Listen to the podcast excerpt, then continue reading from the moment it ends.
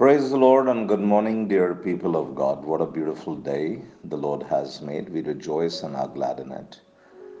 My dear brothers and sisters, let me encourage you uh, from the book of Hebrews, chapter 11 and verse 6. It's a famous and a beautiful scripture that we all love. It says, But without faith it is impossible to please him. For he that cometh to God must believe that he is and that He is a rewarder of them that diligently seek Him. My dear brothers and sisters, a lot of time, you know, we are looking for an answer to our prayers. And there are few keys that the Lord has given us uh, concerning the answered prayer. And we will look into that uh, this period. And we will trust God that when we pray believingly, we will see the results of our prayer. We will hear the answer to our prayer and we will be blessed abundantly. Just as the key, the right key that opens the door, there are scriptural principles that act as keys to prayer. For the, you know, for example, the, the Bible talks about faith. The first of them is very importantly is faith. Without faith, no one can please God. We must believe that God is real and that He rewards everyone who searches for Him.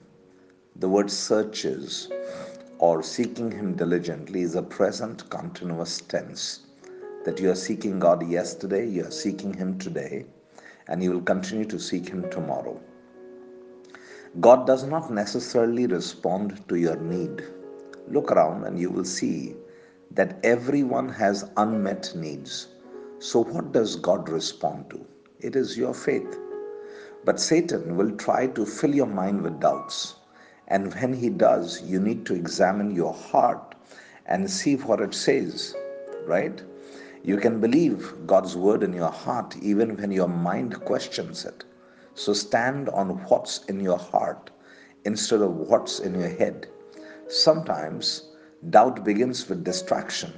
When you're distracted from God's promises, you start to doubt. And as you focus more and more on your problems, your faith begins to waver. When that happens, you must refocus like a laser on God's promises and merely glance at your problems. Don't try to deny them, but don't give them undue attention. The Bible says, and in James 1 6 to 8, and it's the CEV version that I will uh, quote to you, it says, When you ask for something, you must have faith and not doubt. Anyone who doubts is like an ocean wave tossed around in a storm. If you're that kind of person, you can't make up your mind and you surely can't be trusted. So don't expect the Lord to give you anything at all. That's what James 1 6 to 8 says.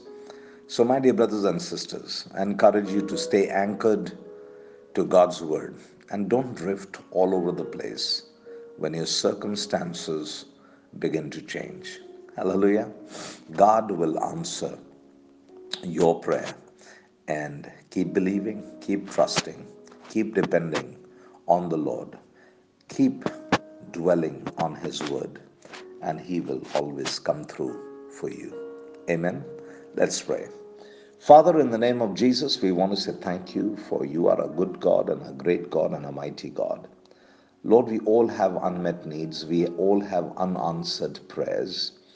And Father, today, Lord, as we dwell in your word, your word clearly promises that, Father, all things are possible for them, those who believe.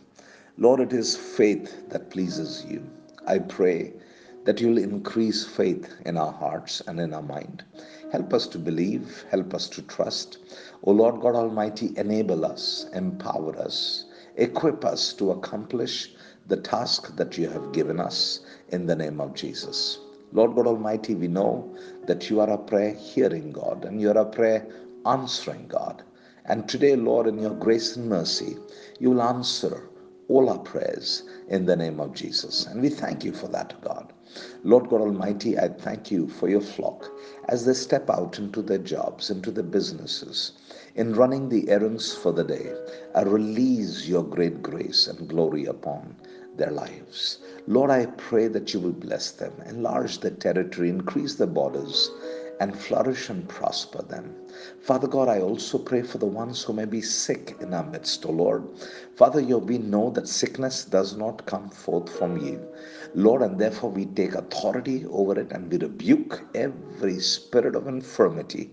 Get out and enter into that body again no more. For by your wounds and by your stripes, Lord, your people are healed and made whole. We give you the praise and glory, honor and dominion, power and authority, because it is all yours. In Jesus' most holy, mighty, and matchless name we pray. Amen and amen. God bless you. Dear people of God, have a great, big, wonderful day ahead of you. And bye for now.